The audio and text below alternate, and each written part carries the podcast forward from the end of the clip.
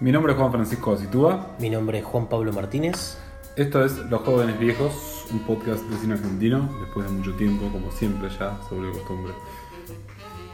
Vamos a, a- antes de hacer un balance, vamos a empezar a, a sacar películas. Primero una pendiente del año pasado que la verdad que merecía mucho eh, ser comentada, pese a que pasó tanto tiempo de que se estrenó.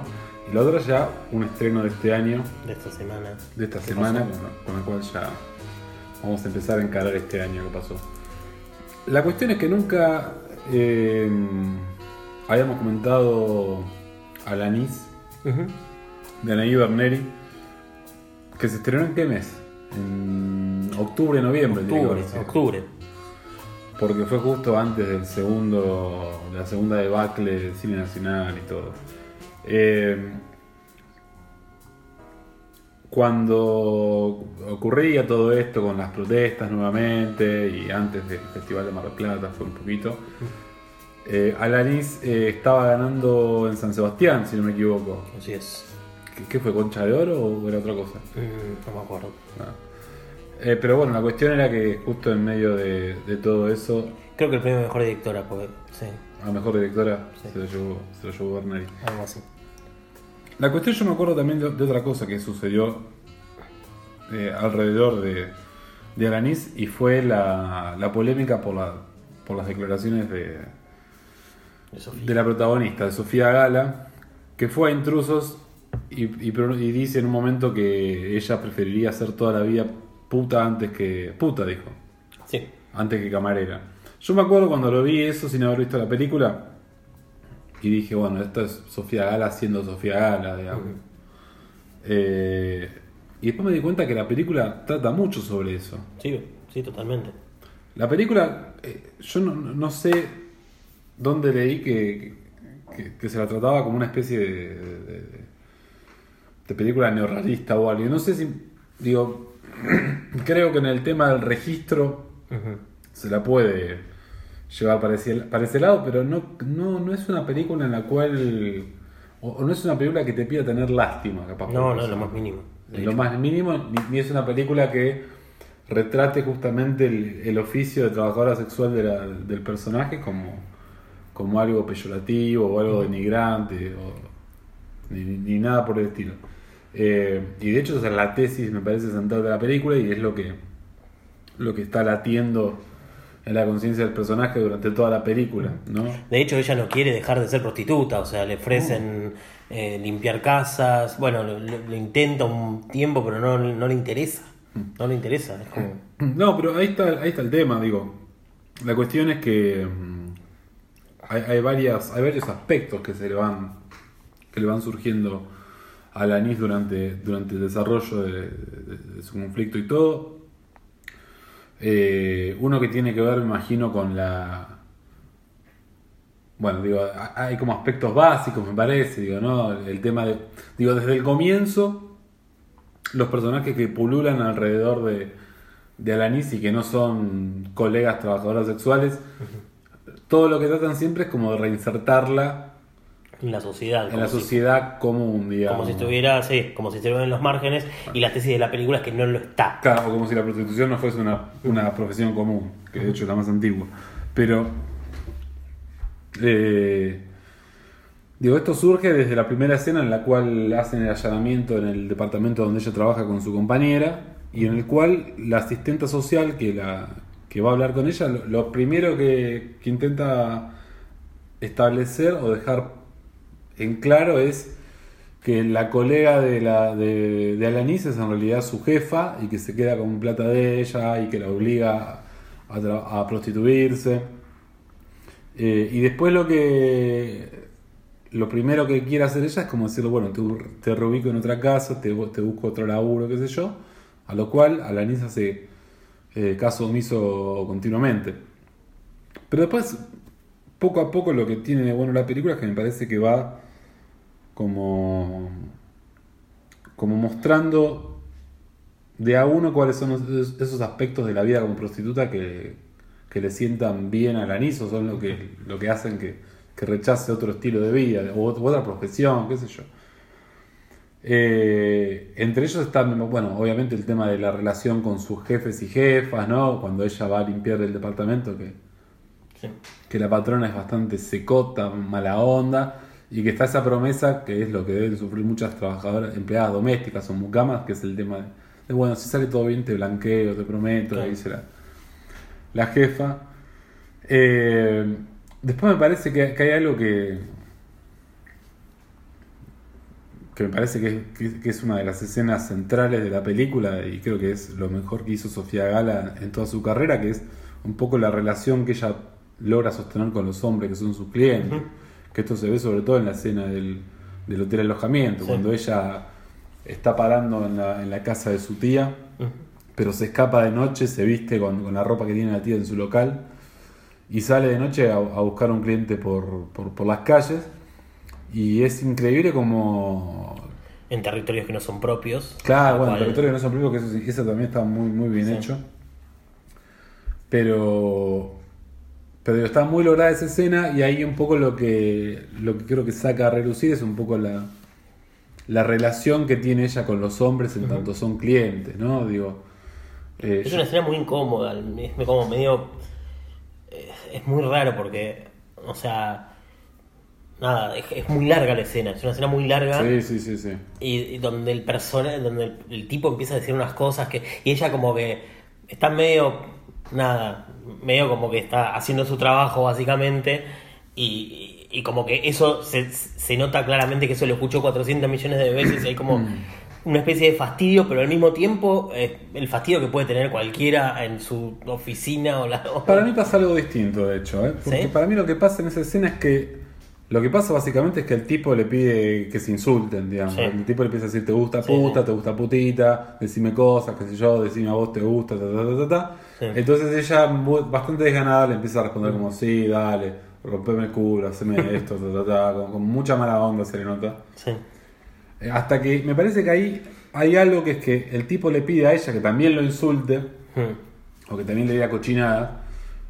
Y ahí es donde ella creo que empieza como a canalizar cierta, cierta Sí. furia. No- Yo no sé si eso como Sí, una- sí, un, un poco de catarsis también. Por eso, pero un poco atrás es como de la situación de su vida, un poco me parece que, empieza como a, a surgir ahí. Entonces ella lo empieza a putear y, y claro, y para el, para el cliente obviamente sería una especie de insulto como de, bueno, como te voy a dar humos, así vos me estás cogiendo más fuerte, qué sé yo.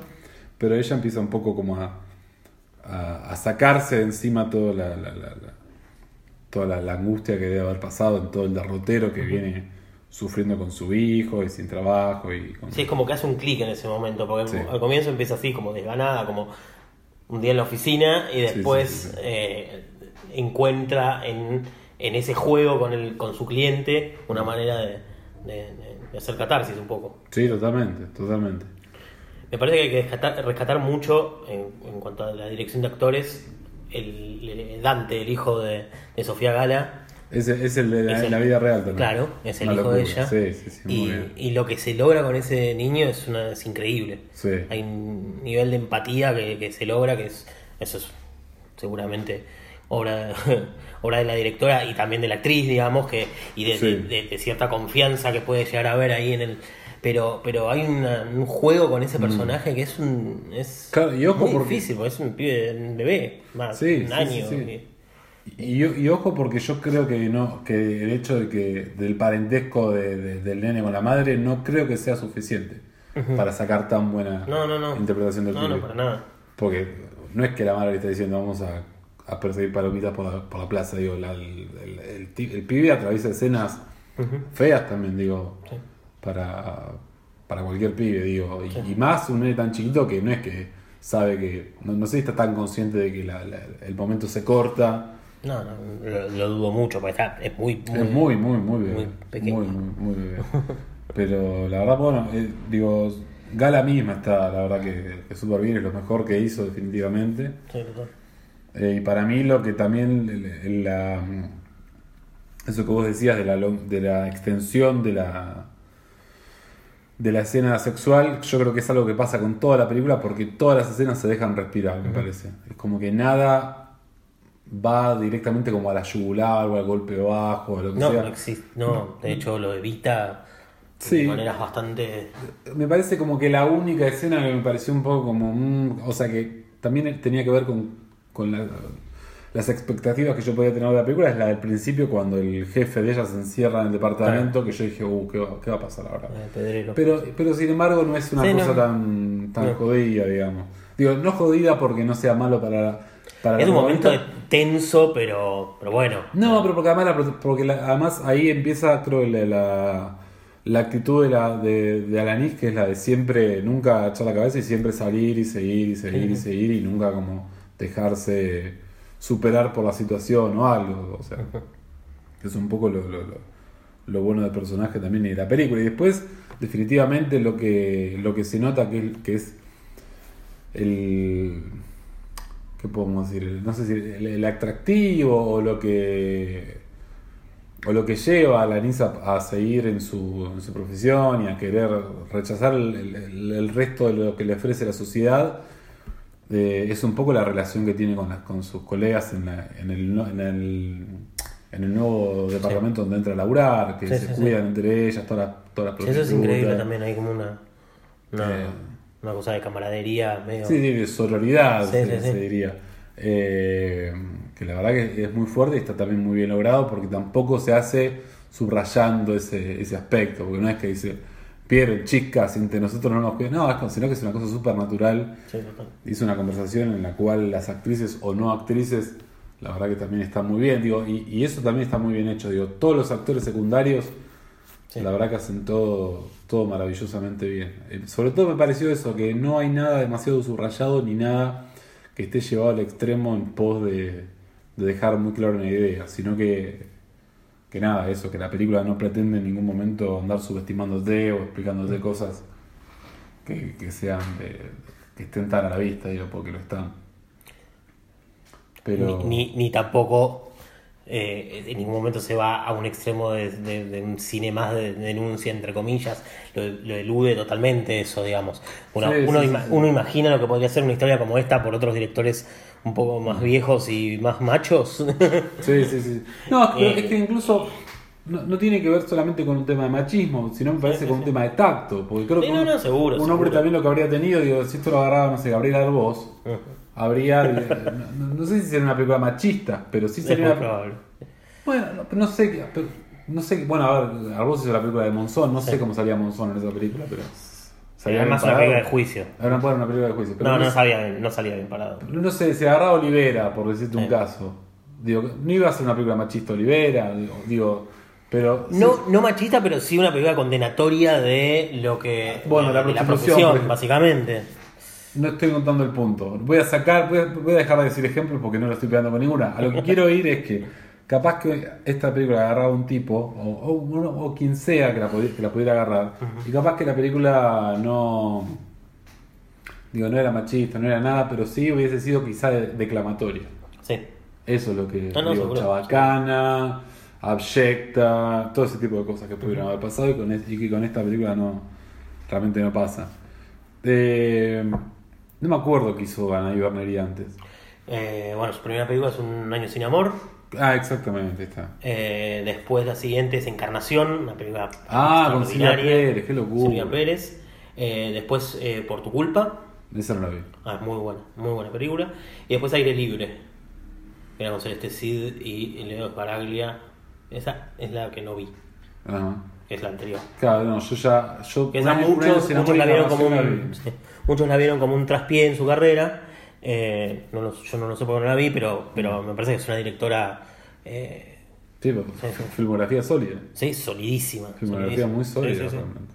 Total, total. Bueno, eh, listo. Eh. Teníamos que cubrir un poco ese bache, porque la verdad que esta es una película que Juan Pablo había visto a tiempo, pero que yo enganché muchos meses después y, y realmente valió la pena ir, a, ir a hacer esa compensación porque es todo lo buena que todo el mundo dijo realmente. Sí.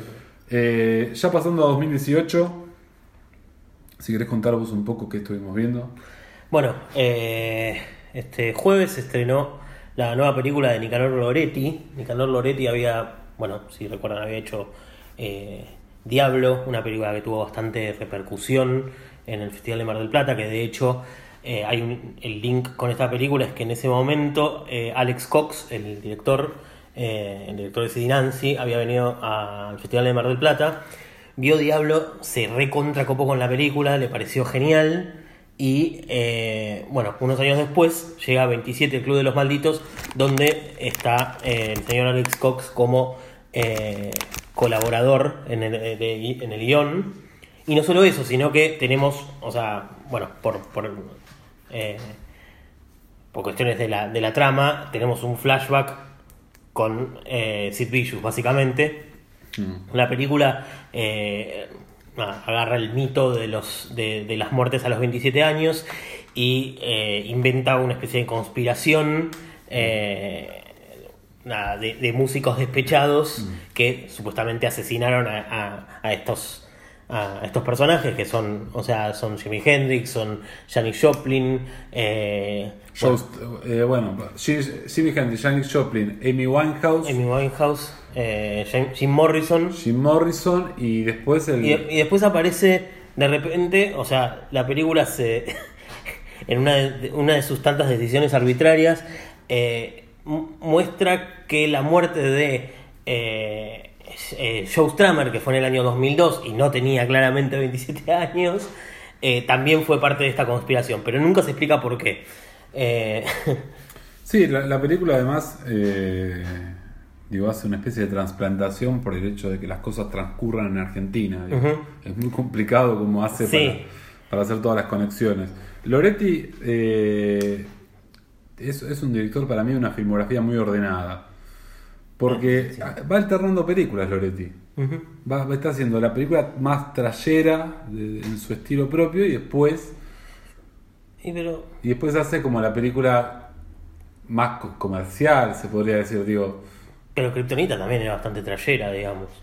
O sea, Sí, pues bueno, pero digo. jugaba un poco con los géneros, para mí de forma bastante fallida, como en esta. Pero él, ¿cuál, cuál es la que hizo la comercial? Socios por accidente. Socio por accidente, la- las dos dirigió. Sí, Creo que las dos están codirigidas por Fabián Forte y él. Claro. Eh, sí. Pero Es como, no, me- esas igual son encargos, claramente. por eso, digamos. pero porque digo, me, me- es un director que ilustra un poco la nueva división del trabajo en el cine. sí. Un poco el hecho de hacer la película que vos querés hacer y después quizá para sostenerte lo que sea Sí. Eh, pero que digo, en, en ambas, digo, ambas vertientes un poco siempre se contagian. Sí, sí, sí, total. A mí, eh, a mí me pasó que yo en su momento había disfrutado bastante di- de Diablo, me había parecido una película bastante interesante dentro del panorama del cine de género nacional, que, con el que yo siempre agarro entre pinzas y que me, me parece que hay muy pocas cosas rescatables. Fui a ver Diablo sin saber mucho de la película, la vi en Mar del Plata, cuando se, cuando se dio en Mar del Plata, que creo que hasta había ganado algún premio. Y, y me resultó una película muy interesante que tenía cosas que estaban, o sea, que en su intento de hacer un- una especie de cosa medio tarantinesca en el, en el conurbano, que podría haber sido un desastre, funcionaba, funcionaba. Eh, Después, el, el resto de la filmografía de, de Loretti, que desemboca en esta película 27 El Club de los Malditos, me parece que no está a la altura de, de- de esa, de esa película. Eh, Sí, para mí. me pasó con Kryptonita, me pasó con esta, que Yo estoy, yo estoy mucho, mucho más afuera de lo que tiene que ver con los géneros en Argentina actualmente. Em, Bueno, pues fuimos a ver algunas películas. no, pero, pero Solamente mí pero para cubrir. nunca me gustó No. nada. No, esa, no, no. esa es la cuestión. Pero un poco la cosa me parece que es que yo creo que empieza a ver ya, digo, para mí lo hay desde el principio, pero para, digo, un poco más en terreno común, empieza a haber cierta resaca o, o cierta o cierta ya noción de que el hecho de animarse a jugar con un género en otra coyuntura, con un género de otro país, en otra coyuntura, en otra época, con menos recursos o algo, ya deja de ser meritorio por sí mismo. No, por supuesto. Es que nunca lo es. Está bien, pasa que digo. No sé, digo, nosotros vemos Desearás al hombre de tu hermana y capaz decimos, che, bueno, está como medio. Está como medio, qué sé yo, como muy forzado, capaz que yo, pero termina siendo. Se la termina bancando. Y yo creo que esto es una película que mucha gente la va a ir a ver y va a ver, no sé, que hay una una escena con un doble de Janis Joplin, un doble de Jimi Hendrix, el polaco eh, y un doble de Amy Winehouse, todos con armas, y va a decir, qué hijo de puta, jajaja, qué bueno que sea esto. Y digo, para mí nunca fue demasiado meritorio, pero yo creo que la película está continuamente cayendo en eso, creo que está sintiendo que hay cierta, no sé, o hay cierta falta de respeto graciosa o que hay como cierta impunidad en las cosas que se atreve a hacer. Y para mí, yo creo que se queda medio a mitad de camino porque pareciera que las hiciera como, como, como queriendo vendértelas bien. No sé qué me pasa con eso. No, a mí lo que me pasa con la película es que. O sea, me parece que una es una película que, re- en, en- en cuanto a realización, es una película que falla todo el tiempo. O sea, eh, tiene un- unas decisiones, decisiones estéticas que son bastante lamentables o precarias. Las, las, co- las peleas, hay una, una, una piña al comienzo que, que está tan mal fi- filmada y montada que es, que es medio un desastre. Eh, hay una cuestión muy de, de cine viejo de o sea la- cómo es la presentación del personaje de Sofía Gala su culo. O sea empieza el culo de ella caminando así como sexy. O sea hay una cosa como totalmente vetusta digamos que ya fue. O sea ya eso como que eh, y después hay una, una estética de, de- de ralentis y de eh, que no le funciona, o sea, hay unos tiroteos que no funcionan. Hay, el flashback de Sid Vicious me parece me parece una vergüenza, básicamente. Y hay un eh, hay lo- otros de los flashbacks, porque hay varios flashbacks que re- muestran las muertes de estos de, de- de- de estos personajes la, de, de- de la música, digamos. Eh, otros están un poquito más logrados y todo, pero el de, el de Sid Vicious me parece que hay como un problema, de, es, una escena interminable, con unos diálogos rarísimos en un inglés imposible, y no, res- no me resulta gracioso tampoco, o sea, no me resulta ni paródico, que hay un... Ese hay un- hay, hay una intención de ser Sí. paródico, pero para mí no funciona. Falla totalmente. Y después, bueno, está el personaje, un personaje que es el que, básicamente el que los asesina a todos, a, a todos estos de 27 años, que en un momento tiene síndrome de Tourette y empieza a trastabillar en el lenguaje cuando habla, y de repente se empiezan a escuchar unos sonidos de scratch de, y, y dice, oh, my, my Tourette syndrome, dice, y es como toda una medio vergüenza. Sí, el, el Tourette del personaje se, se, eh, se representa con unas disonancias mientras, mientras el actor hace caras raras. Sí. Eh, la cuestión es esa un poco que digo. hay- un momento en el cual el, intento de ser paródico.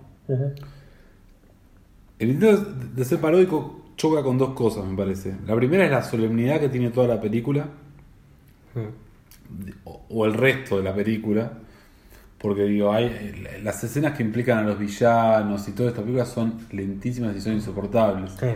Los villanos son el villano de, Daniel Arauz. Lo de Daniel Arauz es. eh, el- digo, indio Solari eh, con los anteojitos esos. Claro, eh, eh, pero es muy berreta, muy. no, muy berreta, pero digo, Daniel Arauz es un tipo que bien usado puede ser beneficioso para la película, Sí. pero que el, el tema de, de cómo le plantearon el personaje, que esté continuamente hablando lento, con voz grave, con todo, es una, es una cosa que te hace una laguna en cada escena que aparece. Es imposible hacer eh, algo de- desde ese punto de partida. Eh, después, bueno, lo de Sofía Gala me pareció, digo... Ella me parece que está bien, que lo- lo que, lo que hace lo hace, cumple y de hecho los, para mí los momentos más graciosos de la película los protagoniza ella, que es un momento en que ella sabe mucho de, de astrología y empieza a hacer unos- unas parrafadas, a hablar unas parrafadas sobre, sobre los astros y, la- y los planetas y no sé qué, y ahí como que hay una...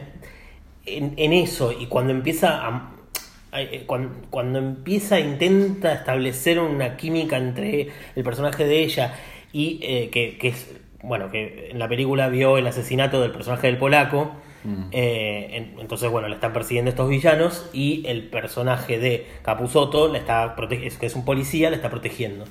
Cuando, cuando intenta generar una química entre el personaje de Capusotto y el de Sofía Gala, ahí entre, entre sus- los conocimientos musicales de ella y el desconocimiento absoluto de Capusotto, hay un par de intercambios que me resultan, me resultaron por lo menos simpáticos dentro de una película que me parece que no funciona para nada, pero por lo menos eso las, le da un poquito de aire a, a la película, eh, que, que dura, son destellos de 30 segundos para que después la película se vuelva a hundir, pero...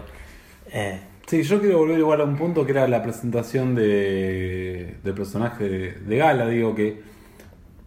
Si para mí. digo, para mí eso en todo caso es una cosa tarantinesca, digo, que ya venía. ya se venía haciendo, digo. Eh, digo, para mí el problema es que después no es un personaje que esté. Es que no es ningún personaje que te interesa en la película. Esto, hay, no, hay no, un no, problema, pero, pero digo, la- problema grande. la presentación de ese personaje a mí lo que me pareció, digo, no, no me parece, digo, no, no me pareció vetusto, insultante, digo, se siguen haciendo esas cosas en Hollywood, un montón de cosas. Pero ahí no. Sigue pasando, digo. No sé. Y no, me parece que puede, puede funcionar si después el personaje está a la altura de ese estilo. No juega con eso. No, es que no O sea, juega es- con no eso. juega con nada. O sea, dispone un montón de cosas, pero las deja ahí. O sea, las usa cuando le interesa y si no. O sea, pero no hay una, no hay una lógica, digamos, de, de Bueno, la cuestión narrativa, digamos, que Narrativa. funcione. Eh, nos falta el personaje de Capusotto, que de hecho es como la, la- la figura central en toda la promoción de la película. Y es un poco extraño incluso, porque No es tan protagónico. no es tan protagónico, pero además la película, el, el- el- por ejemplo, el eslogan que tiene el afiche es el mejor caso, el peor policía. Mm. y no, no va por ese lado. Tiene, no, no- no tiene mucho celado porque digo lo que tiene Capusotto es como una especie de esencia de tipo deprimido. De hecho es, es como el que aporta un poco el, lado, el, el costado argentino de la película o el costado porteño, ¿no? Por su fanatismo por el fútbol y todo que de hecho está tan desubicado, me parece, en la película, tan fuera de lugar y, y está tan reducido a lo, a lo más básico que incluso pareciera que, que es franchera por algún momento. Digo, más, más allá del- del- de la coincidencia en el cuadro que, de- del, del cual son hinchas ambos. Y está tan, me parece, puesto como para como para el chiste fácil que no que no pasa de eso, digo, que, que queda queda peor de lo que digo, el in- en el intento de ir a lo seguro queda todavía peor. Claro. Pero la cuestión es esa, me pareció que, mm, que es una película que juega, me parece, un poco con la solemnidad y, y- y el intento un poco masturbatorio de, de- de lo que intenta hacer con, la, con, con lo que tiene que ver con lo técnico, por ejemplo, en lo que tiene que ver Es que con, lo- es que lo técnico con, el, mí- con el clima noir que intenta ponerle a la cosa en, muy berreta. en algún momento. Me parece, digo, sí, digo, es berreta, pero porque la, la apuesta es demasiado alta también. Porque digo, es una película con cuatro flashbacks que van todos a momentos a momentos históricos, a momentos, no sé, de, épocas anteriores, con personajes que tienen que hablar en inglés. Cómo, digo, después ya cómo conectás la historia con Argentina y eso es un poco como la gracia, la gracia que yo no encuentro, pero que muchos sí la encuentran al cine de género en Argentina, que es un poco esa cosa de irrespetuosa, sanamente irrespetuosa de meterse con un poco con. de meter lo argentino o lo. lo- Sí. o de meterse un poco a jugar en los terrenos que uno siempre. uno siempre inconscientemente reserva, no sé, para otros presupuestos o algo. Pero creo que las, la- las intenciones truncas de esos dos caminos eh, chocan y hacen todavía una, una- un producto peor en, en la combinación de esas dos cosas. Eh, pero digo, yo también lo veo siempre todo muy de afuera y todo muy negativamente, lo que tiene que ver con las películas de género tan enraizadas en, en esos componentes y eso. Eh, qué sé yo, yo creo que había mucho potencial para eso. Digo, había, había tam- también está, digo, este, este juego un poco fácil también ya de como mezclar esas figuras alejadas entre sí culturalmente, ¿no? Porque digo, el personaje del polaco, digo, ¿para qué está si no? Digo, el personaje del polaco. Está para la vuelta de tuerca, básicamente. Ah. Pero para la vuelta, para una, para una vuelta de tuerca que vos digas, ah, que hijo de puta, el polaco es el hijo de Jim Morrison, ¿y qué más pasa? Digo, si el polaco no. No, pero si el polaco es que no es se. eso. Para- a mí, de, eh, a priori, la, la idea de, bueno, en un momento aparece Jim Morrison que sobrevivió a, a estos, a estos ataques eh, conspiratorios. Eh, No, murió, pero lo murió, revivió ah, Yayo. murió, murió, pero lo revivió Yayo, es verdad. Y que y nada, este Jim Morrison, que, que, que- que reaparece, un Jim Morrison viejo, que es- está interpretado por Willy Toledo, el actor de Crimen Perfecto de, de Alex de la Iglesia, es un Jim Morrison que habla con acento español. Ese tipo de cosas con, totalmente descolgadas es algo que, me, en general me puede resultarme muy simpático si está bien hecho. Por ejemplo, bueno, o sea, hay toda una tradición de eso en, en un programa como Muchachada Nui o, o como se llamaba antes La Hora Chanante, que es donde eh, su, su, eh, Joaquín Reyes, su protagonista básicamente, su, es la estrella del programa, imitaba, por ejemplo, a Madonna y le imitaba con un acento españolazo y eso es lo que lo que, lo que lo hacía gracioso, digamos. Acá hay, un intento de eso, pero todo como que queda en el intento. Eso es para mí es, es- No, pero- no, no sabe explicar bien las cosas. Pero por eso, además para mí choca con, con ciertas cosas que terminan quedando solemnes en la película. Pero para mí yo no veo una solemnidad porque Yo, pero yo a ver, ah, voy, no sé si una solemnidad, sino un- una, una cosa de tomarse demasiado en serio a sí misma, que es por ejemplo lo que hace la película en las escenas de acción. es que para mí no se toma, para mí es, o sea, no es una, no lo veo como tomarse en serio a sí mismo, no- lo veo como nada eso, mostrar unas escenas de acción, o sea, filmar unas escenas de acción y ponerlas en escena sin saber demasiado cómo hacerlo y que, o sea, y con unos ralentes y unos cortes muy Bueno, pero, raros. por ejemplo, que- la, la escena del ataque terrorista al hospital. sí. Digo, eso es o masturbatorio de decir, mirá lo, mirá, mirá lo que pude hacer. Pero es muy berreta la escena, porque de hecho ella sale corriendo y no se ve, o sea, no, no se ve a ella huyendo de... Mm. Ves que ella está, sale corriendo y al y corte y ya está en otro lado. Sí. Y no ves el escape de ella de unos chabones con unos chumbos terribles, o sea, Sí, como sí. que la película escapa a cosas que no, a las que no debería escapar. Porque No, sea, es que incluso para mí, a mí me parece parece que hay que... pereza en la película. Bueno, mucha. pero es que a mí me parece que hay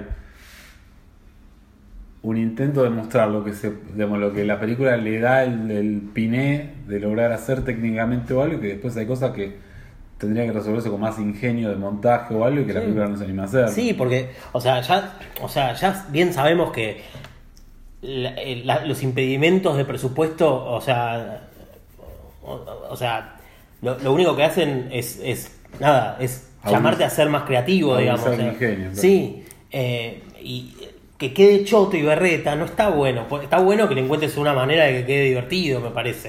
Eh, eh, Sí, si no, digo, irte ya. no que cortes a, a- en una situación de peligro a, a cuando ya no hay más peligro, digamos. No, por eso, pero si no, ya es ir, ir a agarrar los apuntes de troma y ya irte para el otro lado. Mm. Claro. Hacer una cosa de esa. Eh, la cuestión es que así hemos arrancado el 2018, pero ha pasado un año muy intenso. Eh, la verdad que si yo pudiera resumir en muy pocas palabras, pero igual vamos a ir a, a desmenuzar parte por parte o aspecto por aspecto de lo que fue pasando, ¿viste? Eh,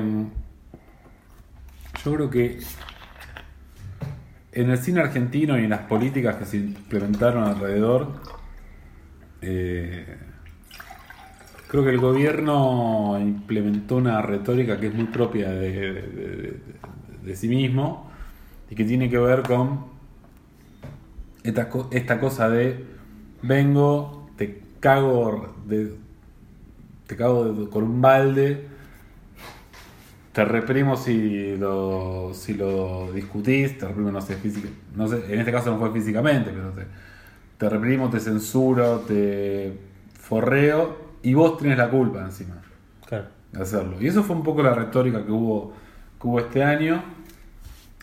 Eh, como, como la. Como, como si fuera una idea de que había algo que no, que no correspondía que, que el director, que el ciudadano, que el espectador tuviera para sí. Digamos. Hay un derecho que no correspondía. Eh, la cuestión es, obviamente, y esto tampoco uno va- se va a hacer el, el nabo con esto, es que, digo, tampoco es que uno va a decir que el Inca fue un quirófano en todos estos años, ni mucho menos. Pero el tema es que nunca quedó clara que la nunca quedó o, o siempre quedó, quedó evidente que la intencionalidad iba más allá de, de enmendar Sí, sí, que la corrupción del Inca era más, lo- la, entre comillas, corrupción en el Inca de la que se, de la que se hablaba, que seguramente exista, obviamente. Bueno. Eh, nada, fue como, fue la excusa, Eh. digamos, para, para hacer miedo a todo un poco. Em, claro, y la cuestión es que además, digo, a la vez que, que, que esto se usaba como una excusa para ahora empezar a, a, a implementar los recortes y todo, a su vez, todo este viento de cola fue usado a favor como una manera de decir, ¿vieron que este año se estrenaron más películas que ningún otro? ¿No vieron que hubo récord de rodaje, récord de estreno? ¿Vieron que no vamos a hacer nada? Y digo, es todo lo que le corresponde a la anterior gestión. Sí. Eh, hay dos textos, me pareció que estaban demasiado. estaban bastante bien, digo. Salieron los dos en página 12. Em, uno es un resumen del año a cargo de Horacio Bernades. Y el otro es un texto, no, me- no me acuerdo el título del, del texto de Bernades, pero. Y Tampoco me acuerdo de Berneri, que salió en la misma edición. Pero era algo como si dijera, además de directores malabaristas, era una cosa así. Pero es un poco la sensación que me parece que del mensaje que hoy, me imagino que debe estar recibiendo un director, digo, de un director, digo, de medio pelo para abajo, un director que no esté, que no tenga una estructura de guita atrás, como para que chupe un poco todo esto. Pero el mensaje es como, tenés que bancarte vos, tenés que dejar de pretender vivir de Estado, ah, y tenés que llenar la sala. Pues no puede ser el despilfarro que está haciendo el cine argentino, no lo ve nadie, no se entiende, nadie va, las películas son una mierda y así. Lo que se habló siempre, Mm. desde antes de. O sea, las columnas de, no sé, de, de- me acuerdo las de las de Jorge Carnevale, eh, del, del cine para pocos. Mm. Eh, Sirven ha escrito no- notas por el estilo, bueno, claro. Eh, es algo bastante, bastante ancestral, digamos, digamos. Es una discusión que viene de hace mucho tiempo, pero que ahora lo- la utilizaron, con- la, la están usando con fines 100% políticos para, eh, para eso, para, para hacerse del Inca y, y, y perjudicar a, a mucha gente, digamos. Eh, Y perjudicarla. O sea, lo que, lo que decían, lo que decía, creo que Anaí Berneri cuando, cuando la película ganó un premio, este, este tipo de películas hoy no podrían hacerse. O sea, si, si se sigue adelante con, con todas estas cosas.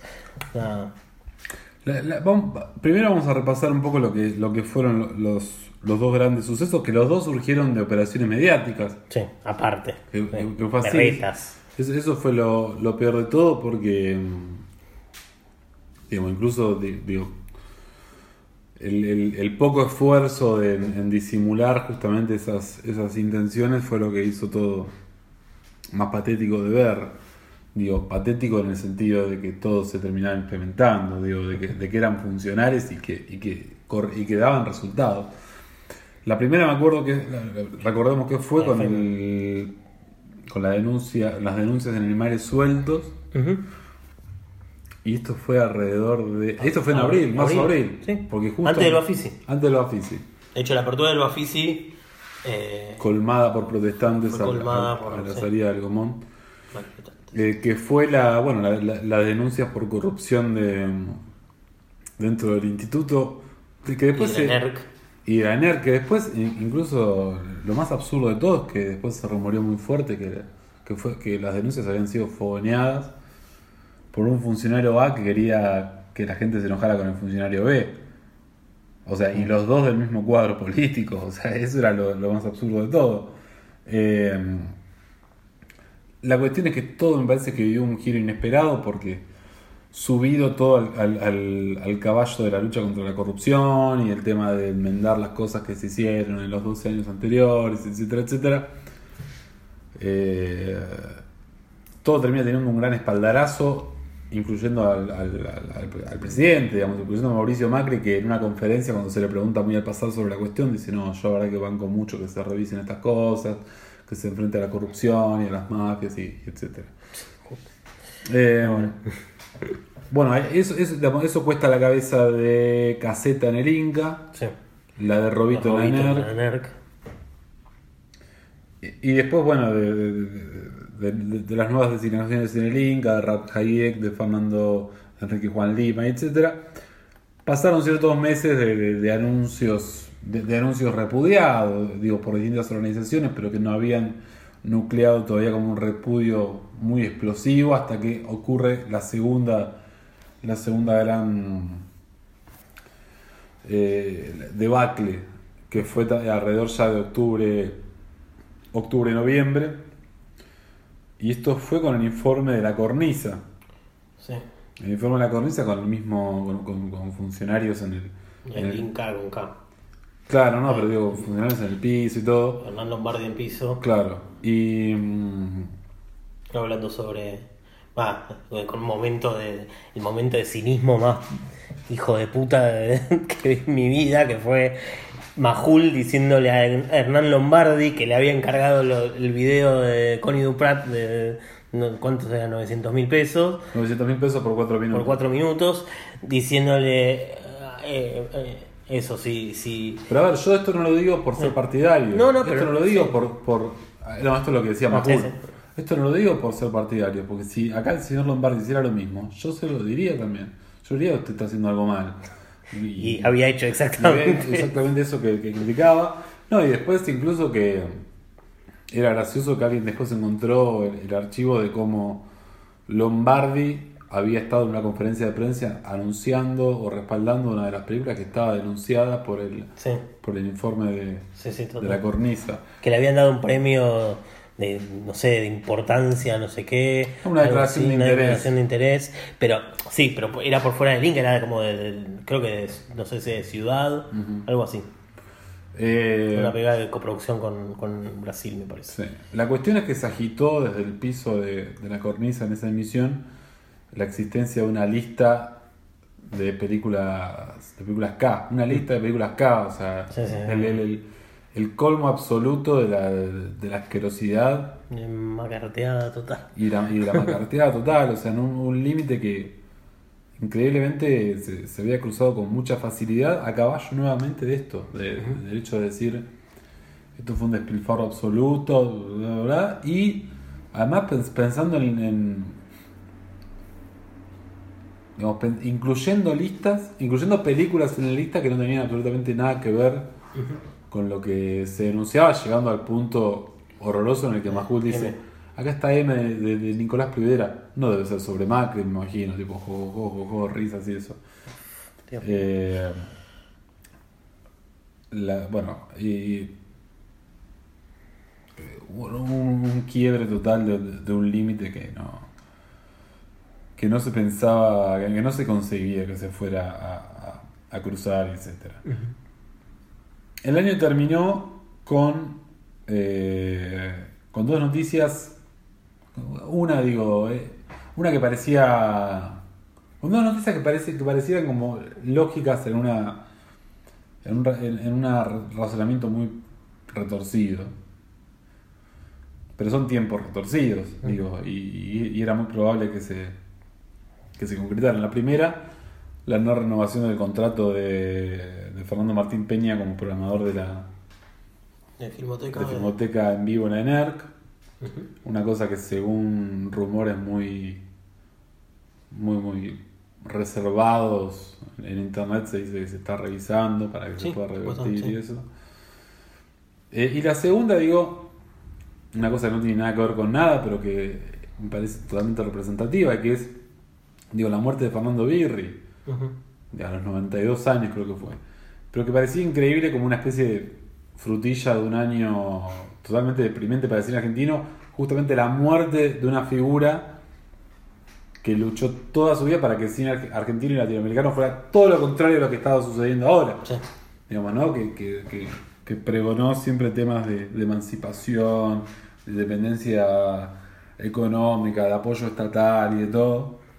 Y parecía increíblemente representativo y a tiempo eh, la manera y el momento en el que, en el que falleció Birri. Ahora, nosotros, digo, todo esto ya lo, lo hemos martillado bastante durante el año, lo hemos martillado en las redes sociales y todo. Pero hay un tema, digo, pensemos nosotros que había muchas agrupaciones de realizadores, técnicos, etcétera,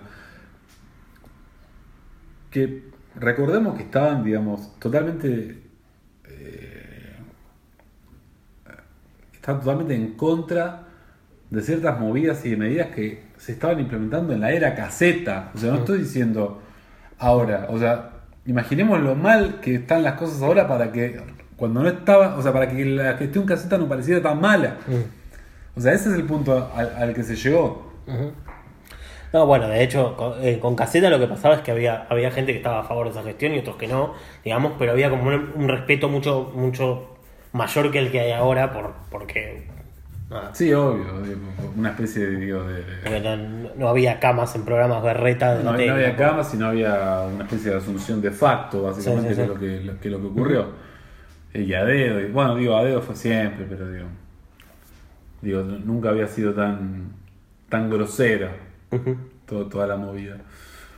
El tema es el siguiente, que nosotros nos la pasamos diciendo qué es lo que está mal respecto a las medidas, qué es lo que se está desactivando, empeorando, complicando, etcétera. Pero ¿cuál se- cuál digo, en este punto parece una boludez plantear esto, pero digo, ¿cuáles serían las políticas que tendría que encarar el cine argentino en un mundo ideal? Digo, en una situación ideal.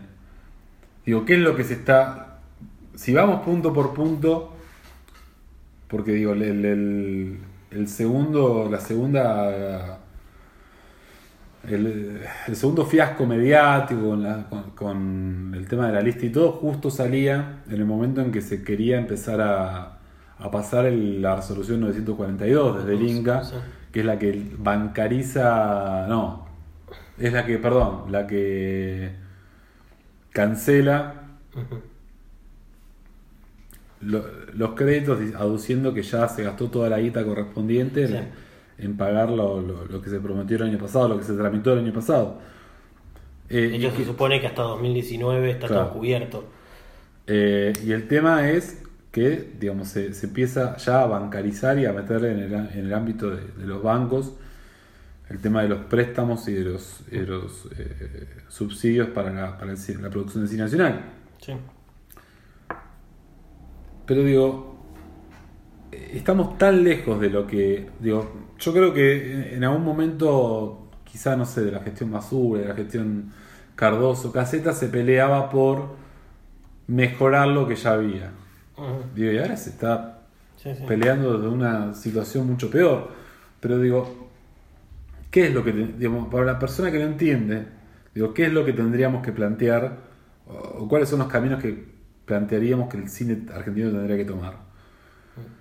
Digo, y arranquemos desde, desde el principio, desde el principio de la, pro- de la producción de una película. Digo, ay- ayúdame. En primer lugar, me, digo, me parece que tendría que haber un instituto cuya conformación y cuya constitución responda más a un interés heterogéneo de las agrupaciones que Total. conforman hoy la, la- la- la- industria cinematográfica argentina. Eh, ¿Qué ibas a acotar vos? No, no, no, no, no, básicamente, o sea, lo, lo obvio y lo básico, que es lo que, eh, lo que no se llega a entender demasiado, que es que las películas que menos tienen son las que más subsidio necesitan, es como que se cae de maduro eso, Sí, sí, sí. Y, y, y bueno, y es No. algo que con, con estas nuevas, con estas nuevas, nuevas Normativas. normativas, como que ese tipo de cine más chico que es el que viaja el que viaja en el mundo es el que es el Sí, que se da en festivales es el que le da la cara al cine argentino digamos Sí. en, en el extranjero es el que más se- más perjudicado se ve digamos Sí, totalmente. entonces Eh, pero digo, si, digamos, si vamos de- desde el principio de cómo tienen que Ujú. mejorar las cosas, Sí, una cosa me parece que es esa. La segunda, obviamente, en el tema de, de los, de los subsidios y lo- los, subsidios, créditos, apoyos, la de justamente eh, dejar en claro esto, esclarecer este, este punto de que, de que las, las voces tienen que ser nuevas y heterogéneas en ese sentido. Eh, el hecho también, y esto es algo que para mí representa también un poco lo que... todo aquello en lo que cierta parte del cine independiente argentino se convirtió. que, digo, desde el Pampero en adelante, y con muchos representantes antes, de, no sé, directores, productores que hacían todo por la suya. Creo que desde los 90 en adelante hay varias generaciones ya de realizadores que vienen actuando, qué sé yo, será por motivos artísticos o por, por, por idiosincrasia, por lo que sea, pero que creo que están dejando un síntoma de cómo también el sistema de los créditos, Mm. de los subsidios del Inca, también está muy fuera de, de, de su tiempo, me parece. Total. Y cómo me parece, digo, y cómo eh, justamente cada vez más se va empeorando un poco ese panorama y cómo se va entendiendo cada vez menos cómo es hoy la constitución de un equipo a la hora de armar una película. Sí. Porque digo, así es como surgieron, hay, hay, una gran escena y muchas eh, generaciones, cofradías de directores y grupos y, etcétera, y corrientes que se vienen moviendo desde un, desde un esquema de producción y realización que está totalmente alejado de lo que, lo que propone el Inca con los créditos, desde lo que se enseña, por ejemplo, en una institución como la ENERC y todo, digo, pero porque los tiempos cambiaron a la hora de hacer cine y todo. Em, y porque me parece que, digo,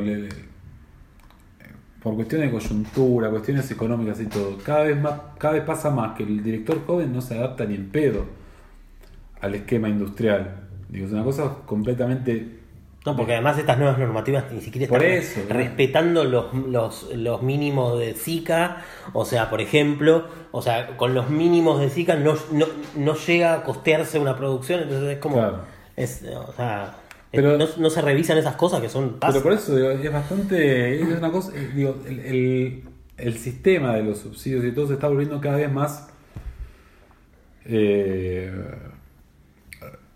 expulsante es la palabra, digo, expulsante de las nuevas generaciones. Porque digo, hoy ya creo que todos nuestros conocidos de, las camadas más jóvenes son gente que cree cada vez más en el, en el sistema de agarrar y decirle a, a los amigos que, que se junten todos los sábados por ciertas por ciertas semanas consecutivas, filmar todo a, a pulmón, hacerlo todo de arriba, gratis, y uno no exige, no, no es que está exigiendo que un recién egresado de la NERC ya pueda tener una guita a los 23 años para filmar como si fuese Aristarain.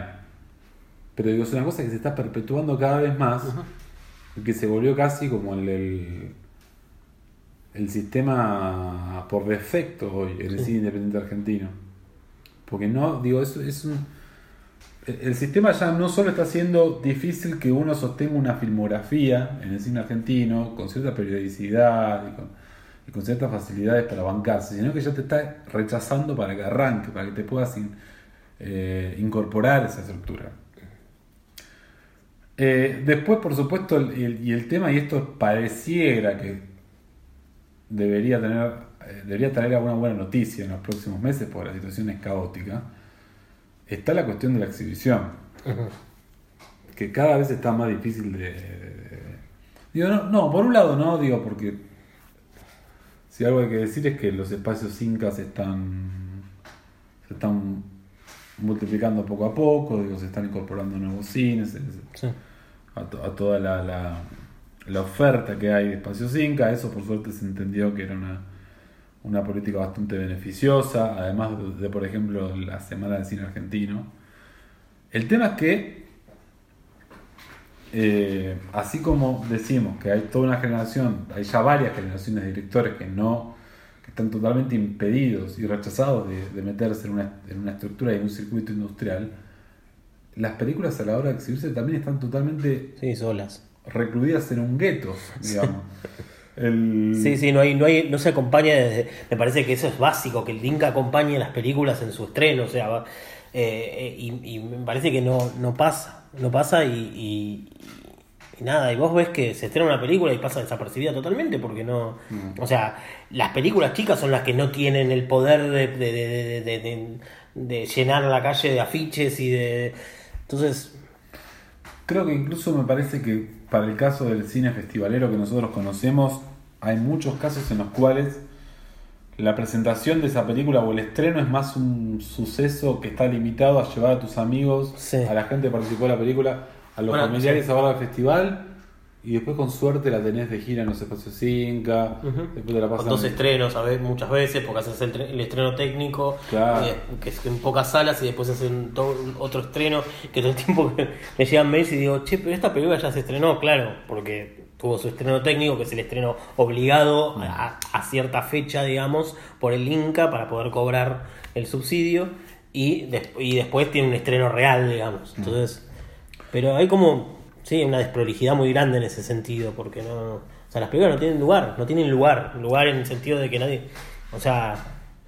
O sea, por ejemplo, una película como Los Globos, una película que duró muy poco y es, y es una película para mí brillante que debería haberla visto mucha gente, o sea. Es que el tema de, de- de no tener lugar digo, va por dos, por dos aristas. Una, la primera y la más obvia, es el hecho de que ningún cine de cadena, de los importantes, le da ni cinco de bola al cine argentino debería más apenas, apenas arriesgado, porque uno no es que está diciendo, che, la puta madre, no estrenaron la última de Perrone filmada con un Sí.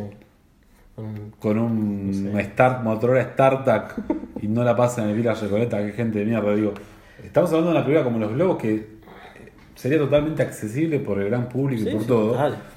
Eh, Y por un lado, por supuesto, no están contando lugar en una, en una sala, digamos, normal, no está teniendo una oportunidad siquiera de tener cierto rodaje por esos complejos.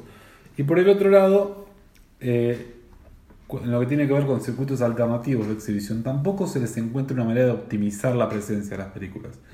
Que eso eso es algo que me parece muy importante, que creo que no hay criterios desde un lado muy simple, no sé, de gestión cultural o de marketing o algo, como para aprovechar mejor la presencia de cada película. Depende, por ejemplo, la zona en la que se produjo, depende de dónde la podés exhibir, depende en qué espacio Inca, en qué festival, si en internet, si en, en Inca TV, etc.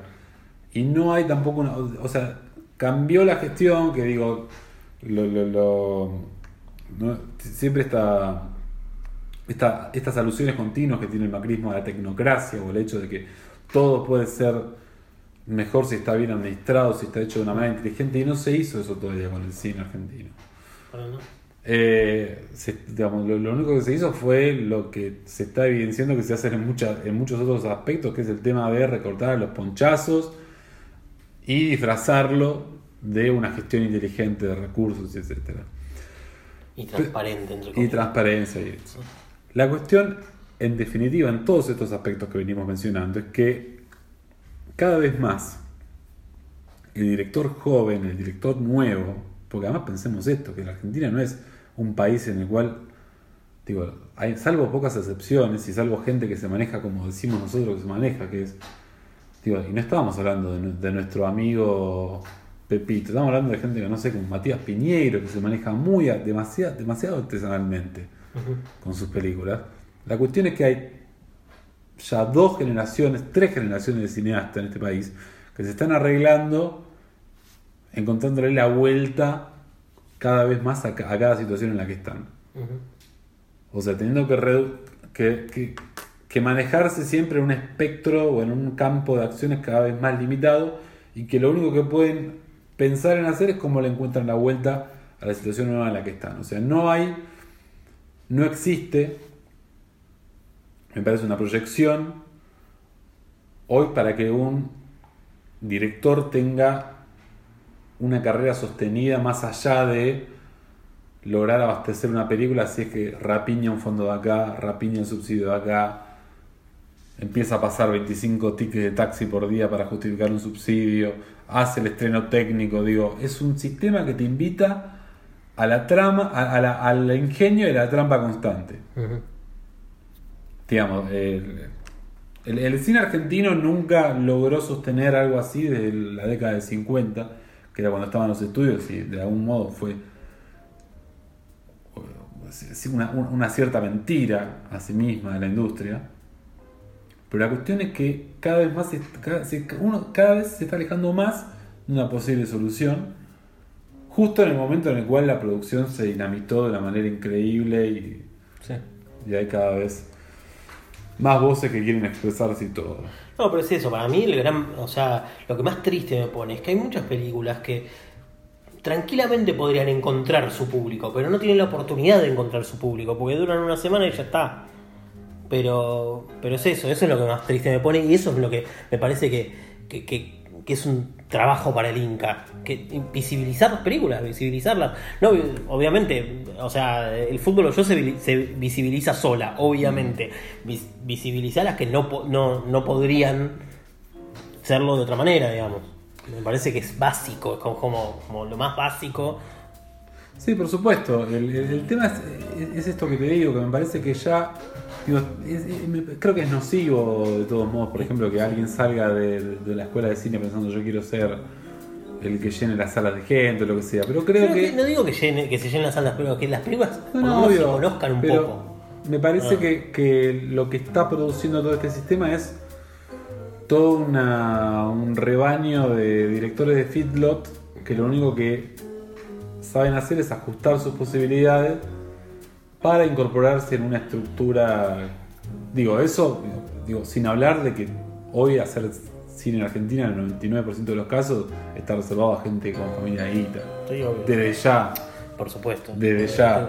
O sea, pero que hoy yo creo que hay pocos estímulos más para un director emergente que el de sostenerse en cierta estructura festivalera, alternativa o algo. Eh, digo, y que cada vez el- el- el- el- la industria lo que está haciendo es fomentar eso de una manera cada vez más cínica. y decirle a la gen- al pueblo que toda esa guita que se va a estas películas que duran una semana en cartel eh, es guita de, lo- de nuestros impuestos, cosa que No. es una... Eh, bueno, es guita, de, es guita de un impuesto. Es de un impuesto En- que en es el cierto- de- En cierto sentido. Pero no, pero la cuestión me parece ahí lo, lo más cínico de todo es decir: eh, Yo soy el Inca, venís, me das tu película, te la promociono como el orto, te doy la plata tarde, te pongo palos en la rueda, te hago hacer mil vueltas, te hago dar un proceso kafkiano para que la logres estrenar, la logres hacer y qué sé yo. Vas con todo en contra a estrenar a los cines, no la ven, no la ven 20 personas. Entonces después yo me quejo de que te puse 25 palos en la rueda y vos por esos 25 palos en la rueda no lograste hacer maravilla. Eso es lo más cínico y horrendo que está pasando. Eh, con este panorama tan alentador arrancamos una nueva temporada, así que que tengas un buen año, eh, que tengamos un buen año con muchas buenas películas y de las otras porque también nos hacen divertir mucho. Eh, soy Juan Francisco Basitúa, Yo soy Juan Pablo Martínez. muchas gracias, hasta la próxima.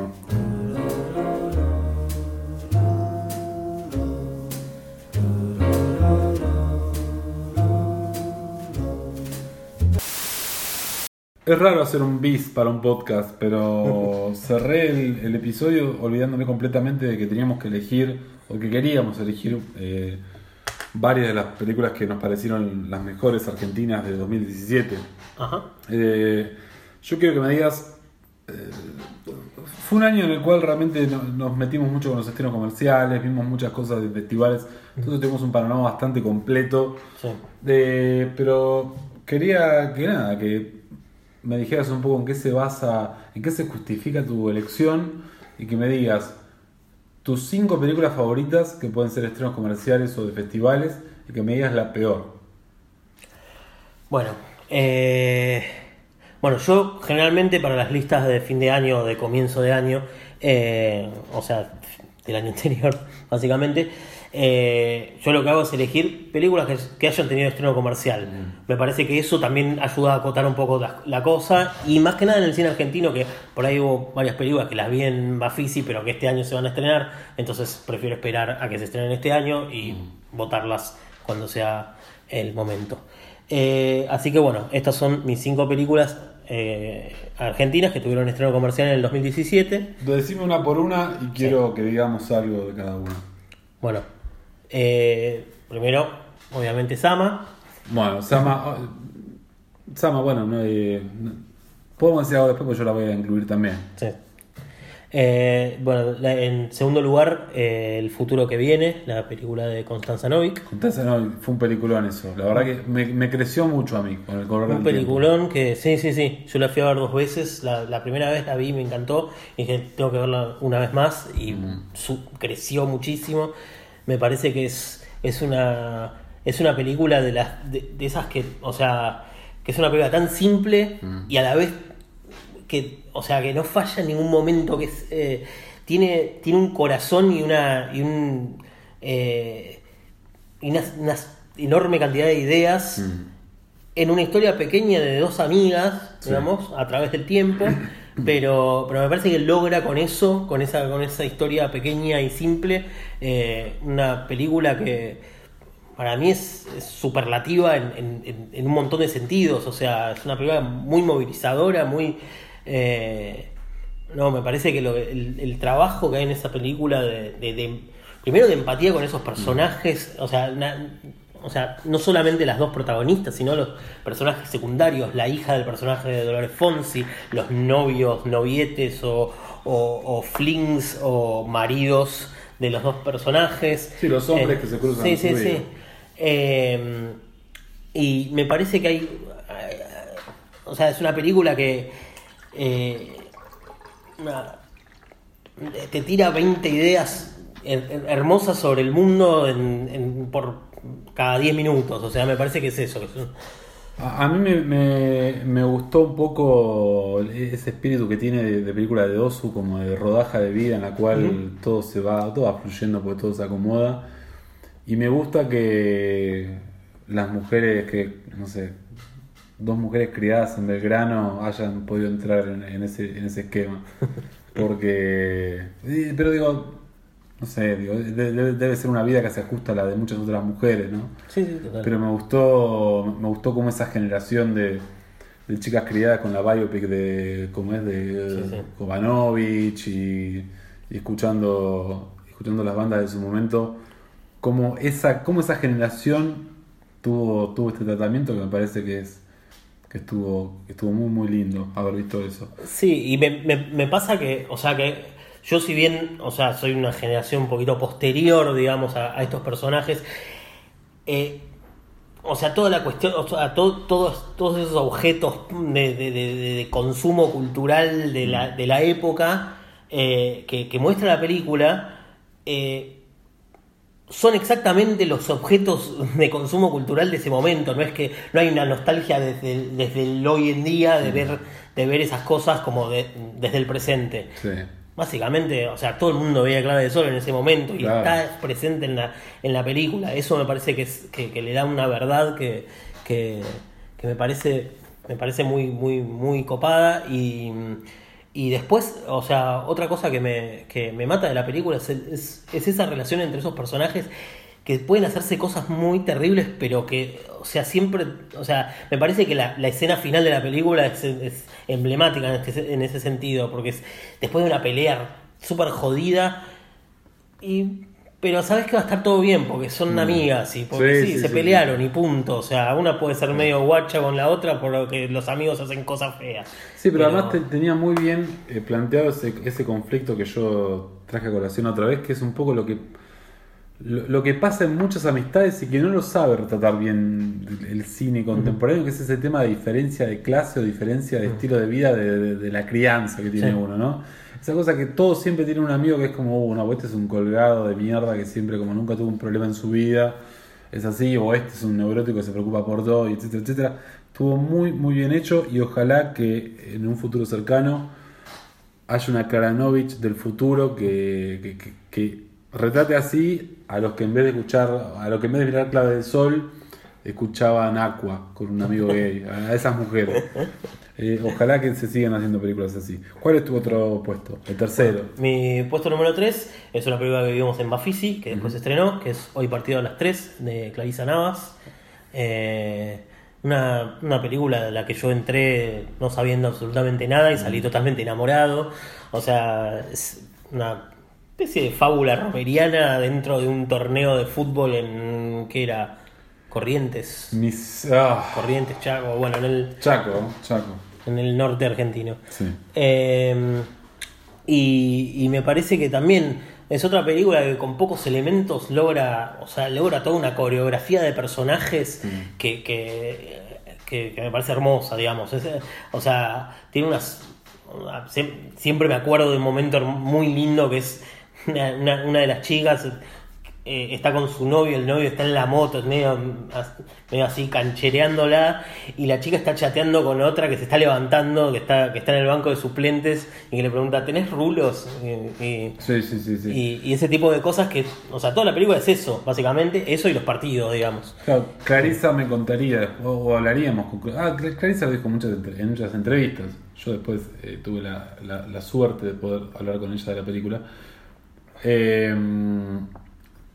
de cómo también esta película retrata toda una generación de futbolistas mujeres, sobre todo las de su tierra de origen, y el sacrificio que tienen continuamente. Digo, más justo porque la, película salió más o menos cuando la selección de fútbol femenino de Argentina estaba haciendo un comunicado en el cual se quejaban de que no le daban un mango para los hoteles ni para nada, eh, mientras ya sabemos nuestra selección de forros engreídos, todos los lucos que le dan para los disgustos que nos terminan dando.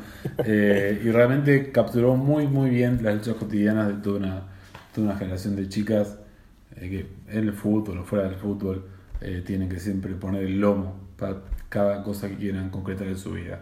¿Cuál es la cuarta? bueno, la cuarta es Los Globos de María González, mm. la ópera prima, también de todos, salvo, salvo, Sama, que es una película enorme, monumental. Después, eh, nada, me, me, interesaron más este año las películas así chiquitas. Eh, esta también es un slice of life de, de, un personaje con un hijo, digamos. Y me parece que es una película también que, que, que con pocos elementos logra, logra transmitir un montonazo y me parece un, como, como, como debut de un director, me parece como... Parece la película de un director consumado y es un debut. Y eso, eso también me parece... que, que, me pasa lo mismo con, la, con, con el futuro que viene. Mm. Está bien que Constanza Novik tiene toda una carrera como guionista eh, de, de, más de 20 años, eh, pero, pero bueno, también son dos películas que parecen, parecen una cuarta película y no una ópera prima. Eh, bueno, pero en el caso de González, como el de Garro Castro, son dos personas que vinieron de mucha trayectoria en el teatro. El teatro sigue dándole como un soplo de aire a la escena independiente del cine nacional.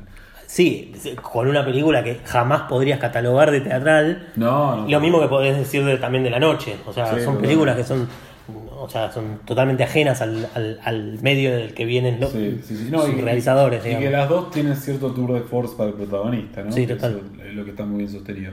¿Cuál es la última?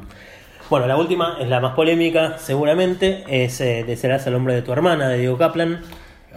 yo banco, eh, una, una, película que últimamente estuvo suscitando varias polémicas por Twitter, porque básicamente apareció en Netflix y todo el mundo la empezó a ver.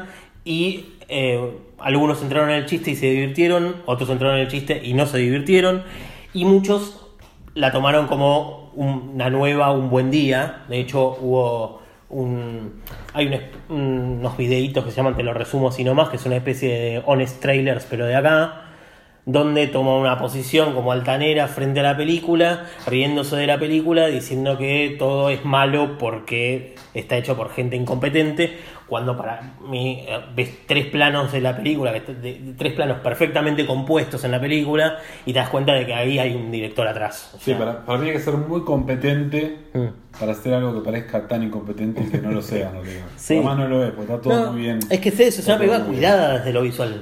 ¿Vos no crees que no, no usaron la misma locación en esa película, la de la pileta, la casa, los balcones, que en 27 Clubes de los Malditos. Es muy parecida. Puede ser, no, no, no, me importa. No, no, no, Perdón te interrumpí, vos capaz querías decir alguna cosa.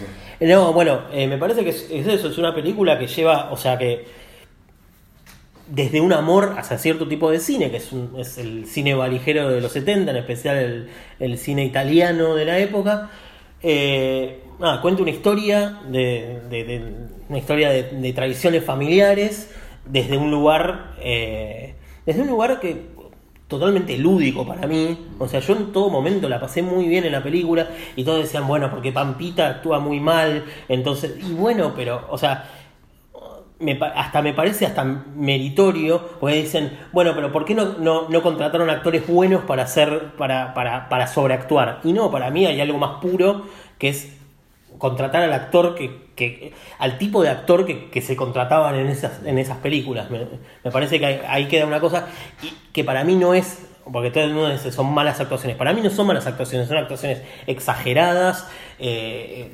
rimbombantes, digamos, pero que son totalmente orgánicas a lo que se está narrando, al tipo de, de película que se está narrando. Parece una- la película más estéticamente coherente también de las de- del año, digamos, en ese sentido, porque, o sea, se la juega por todos lados, o sea, desde el diseño de producción, desde, eh, desde las actuaciones, desde la puesta de cámara, desde eh, la, la música, la música es un- una grasada, un nivel de grasada tremenda, y es, o sea, y, se- y entendés, o sea, cuando empiezan los coritos a lo, a lo Fabio ya está, o sea, o a lo, o a lo Armando Bo, o a lo película eh, Tana de Sergio Martino o alguno de los directores del Yalo, digamos. Pero, pero sí me parece que es una película, ese tipo de película a la que muchos realizadores de género les gustaría aspirar, pero no llegan porque no, no saben cómo, digamos. Y dame tu peor. Bueno, mi peor película es medio obvia, pero es El fútbol lo yo, de Marcos Carnevale. Eh, una, bueno, ya hablé lo suficiente en su momento, pero me parece una película bastante detestable desde todo punto de vista, desde el punto de vista narrativo, cinematográfico, ideológico más que nada. Y eh, aprovecho para decirles... a- no, eh, eh, porque la película o sea, juega con un personaje súper ultra riquete, hiper machista y pinta, o sea, como la, la única mujer copada es la que la que ve fútbol con él y, no le rompe y no le rompe las pelotas, digamos. Y parece que esta gente nunca se enteró y podrían ir a ver hoy partido a las de- a- hoy partido a las 3, donde ves un montón de chicas jugando al fútbol y, y- y te puedes dar cuenta de que las cosas cambiaron un toque, digamos. Claro, el, el- en pleno distanciamiento de su, de su mujer, que, que- que- que es quien reprueba su adicción al fútbol con- continuamente, el personaje de Suar conoce una, a una chica, que- ah, la conoce, ¿por qué era? Porque tiene un accidente automovilístico por algo y descubre que es la hija de un famoso árbitro. Sí. Eh, y la chica bastante más joven que él y todo en un momento lo que le dice es yo soy cero minita, me encanta ver el fútbol, me encanta ver fútbol y no rompo las pelotas, No rompo, sí. una cosa por el estilo. Sí, bueno. No. Pausar o algo porque no me acuerdo de mis cinco. Bueno, eh, Juan Francisco, decime tus cinco películas del 2017. Vamos a arrancar rápido. A la ya dijimos todo lo que teníamos que decir. pero Una gran, gran película. Eh, Anaí Berneri alcanzó un nuevo pico. Creo que se resumen de las dos películas que vi en su, en su filmografía. La verdad que veo cosas y creo que abrió un nuevo panorama. Esperemos que la coyuntura del cine argentino no, no termine taponando ese desarrollo que hubo, evidente. Puesto número 4, voy a hacer un poco de autobombo. En el, durante el Bafisi, o para el Bafisi, Ah, vos estás haciendo countdown, yo hice del 1 al 5. Claro, yo, bueno. yo voy a hacer 4. Del 5 al 1 voy a ir yo. Eh, para el Bafisi, el Museo de Cine Pablo Ducros Hicken, que acaba de reabrir, restauró la película Muñequita Porteña de José Agustín Ferreira de 1931. La cuestión es la siguiente.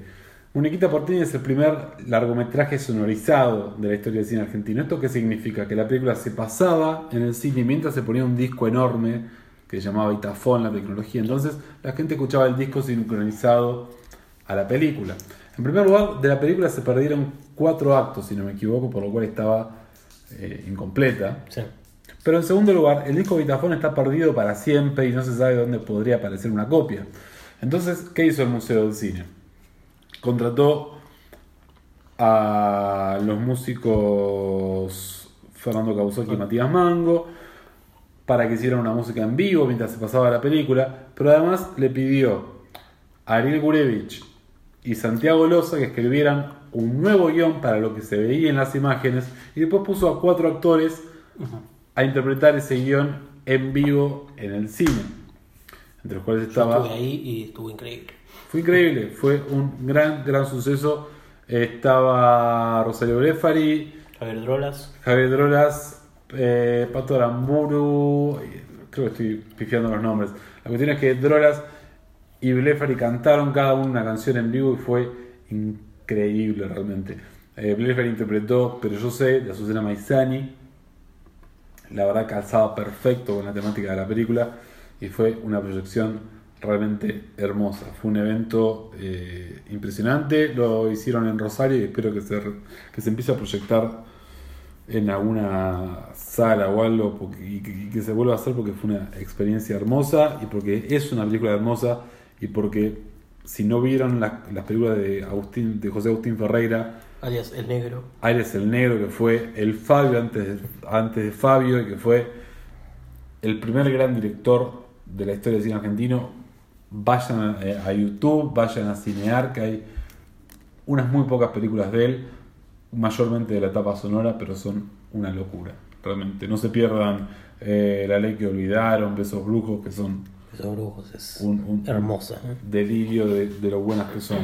Tercer puesto, se lo voy a dar a Invisible de Pablo Giorgieri, estrenada solamente en el Festival de Mar del Plata. Todavía no tuvo un estreno comercial. Es el segundo largometraje del director de las Acacias. Y tiene una actuación completamente descollante, que es la de Mora Arenillas. Es un descubrimiento increíble, la hija de eh, Fabián Arenillas, que es un maestro total. Eh, Mora se van con papel muy difícil en un momento muy candente para el, para el papel que, interpreta, que es el de una chica eh, de 17, 18 años que queda embarazada y quiere hacerse un aborto. La verdad que la manera en que ella dosifica la calma, la, tensión, la angustia y la catarsis en, todo lo que le va pasando en la película es maravillosa, es impresionante eh, lo, que hizo Arenilla con ese personaje, tiene, me parece un gran futuro y la película está muy muy buena. Yo creo que no sé cuándo se va a estrenar, como para ver si queda con toda la, la, digo, con todo el, el, momento que se está viviendo, no sé si a gran escala o a pequeña escala con este tema de la conversación sobre el, sobre el aborto en nuestro país, etcétera pero espero que se estrene pronto, digo, más allá de, la coyuntura, de todo, porque es una gran, gran película. Eh, en segundo lugar, una ciudad de provincia de Rodrigo Moreno, que también pudimos ver juntos en el Bafis y todavía no tuvo, un estreno comercial, pero es una película como la que se hacían hace 100 años en Argentina. Incluso se, hicieron unas después de ese estilo, pero que eran más proselitistas, me parecían, eh, o funcionales al gobierno turno. Esta es una película que describe simplemente un lugar describe la localidad de Colón, en Entre Ríos, si no me equivoco, y la describe eh, a partir de distintos de distintos, ¿qué, podríamos decir? Distintas aristas semánticas, ¿no? Como que describe un poco la vida nocturna, describe un poco la vida de la, de la, mujer trabajadora ahí, describe la vida de los motociclistas en un momento, en una secuencia que es increíble, describe la vida del municipal. La verdad que es, es un documental en el, en el sentido más estricto de la palabra, una cosa que, que se vuelve subjetiva más por el montaje que por, que por cualquier otra decisión. Bueno, digo, tiene unas secuencias falsificadas, se podría decir, como ah, te acordás la de paseo en el moto las chicas charlando, pero que charlan de, su vida y, sus cosas. Es realmente una película impecable, o sea, es, un gran salto el que dio eh, Moreno, que la verdad no venía haciendo nada parecido a, esto, digo, en temática o en, o en registro en su, en su filmografía, pero es una película como las que se hacían hace 100 años, acá cuando recién se llegaban las primeras cámaras y los primeros proyectores, entonces la gente lo que iba a ver era la vida social de su, de su lugar de origen y la verdad que es maravilloso, es una película que es muy buena ahora y que va a ser muchísimo mejor dentro de 50 años, dentro de 100 años. El puesto número uno, eh, como, lo, como lo habías dicho vos, es para Sama de Lucrecia Martínez, es una película que está a un abismo de distancia hoy del, cine argentino porque realmente... Puedo decir que el cine en general... Eh, no, es una película que, es... Bueno, habla vos porque yo ya hablé mucho, pero... es una película que creo que está a un abismo porque Lucrecia Martel está a un abismo del resto de los directores, pero no por una cuestión boluda o o falocentrista que digamos de que hay, de que es más copada, de que es más buena, de que dirige más que. Como que está en otro, en otro universo. En otra sintonía totalmente. O sea. Eh, ella, ella, como una, ella es una. Eh, es la mezcla entre, ¿Quién puede ser? Entre, es la cruza entre Herzog y Daria, ¿entendés? Una, una chica que mira al resto del mundo como, como diciendo, ah, sigue en silencio, que es como una chica rara del rincón, abre la boca y dice algo fabuloso siempre. Eh, y más con todo este tema de, la mística que, y, de, del aura que se hizo con el tema de su demora de, de 10 años, ¿fue? Sí, más o menos.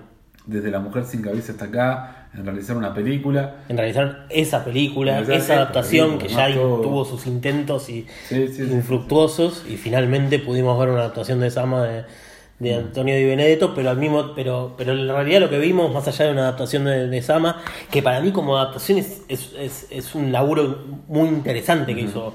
Es bastante diferente a la novela, pero al mismo tiempo logra captar cosas que uno pensaba que era imposible de captar en cine pero al mismo tiempo es una película totalmente personal de Lucrecia. Es, como esa mirada que tiene ella es totalmente única y, su, manera de poner, de poner la cámara siempre exactamente en el lugar donde tiene que estar. Es una película que yo la vi, creo que cinco veces en mm. sala.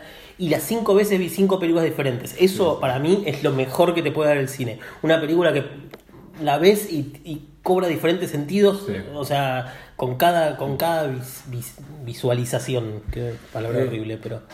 Y además es una película que contrariamente a lo que se podría creer, ¿no? con el prejuicio, con la etiqueta fácil, ¿no? del hecho de que sería una película inaccesible o difícil de entrarle, para mí no solo es una película accesible, sino que es una película muy generosa, en tanto te muestra una visión muy, la, visión amplia y diversa de lo que le fue pasando a mí, me parece, artística y personalmente a Lucrecia Martel en todo este tiempo.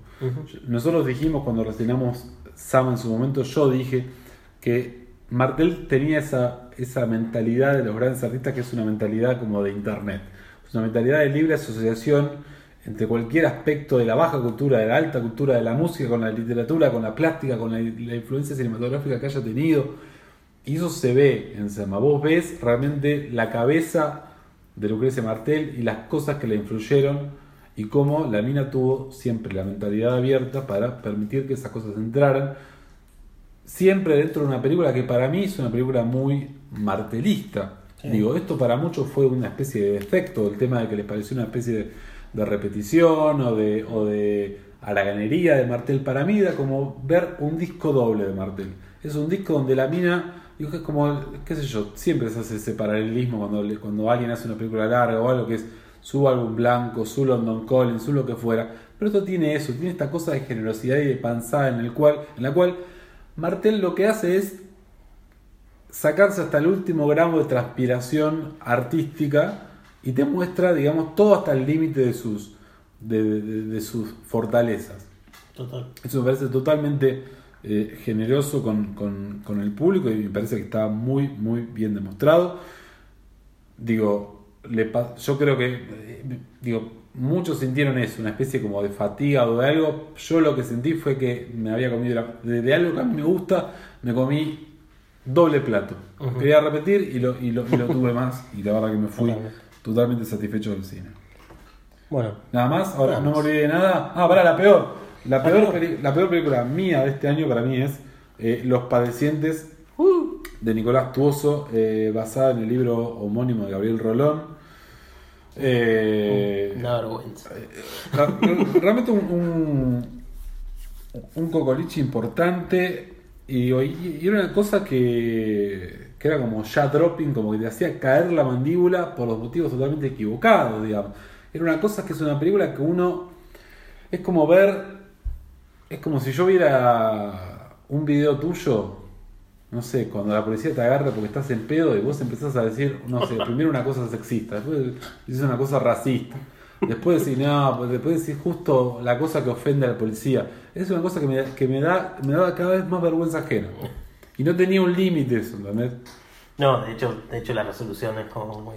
Sí, sí, sí, sí, una, locura. Yo realmente habría que leer el libro a ver si era tan así o si, o si fueron, o si hubo o, si se le puso pimienta en, la, realización de la película, sea un poco para, jugar con el morbo, sea un poco para, para aprovecharse de la China Suárez, sea un poco para, para ponerlo al pobre Vicuña, que, la verdad que le... Eh, a- aparte, hay un, hay un ejercicio es- de narcisismo ahí por parte de, de Rolón, que es básicamente que el, per- el personaje es un alter ego de Rolón. Claro. eso no sé si está en la novela, pero está todo el mundo Sí, sí, diciéndole lo mucho que le gustan sus libros y le recita párrafos de sus libros. Y No, es que es una vejación lo que hicieron a Vicuña. O sea, le, le- le cagaron la carrera con esa película. sí, no sé, no sé si le va a afectar demasiado, pero No, bueno, porque no le importa tampoco, pero digo. No, es imposible. es un- Si Vicuña un día quiere hacerse el, quiere hacer la, la movida de Gonzalo Heredia, no le va a poder hacer esto, ¿viste? La de volverse gran serio.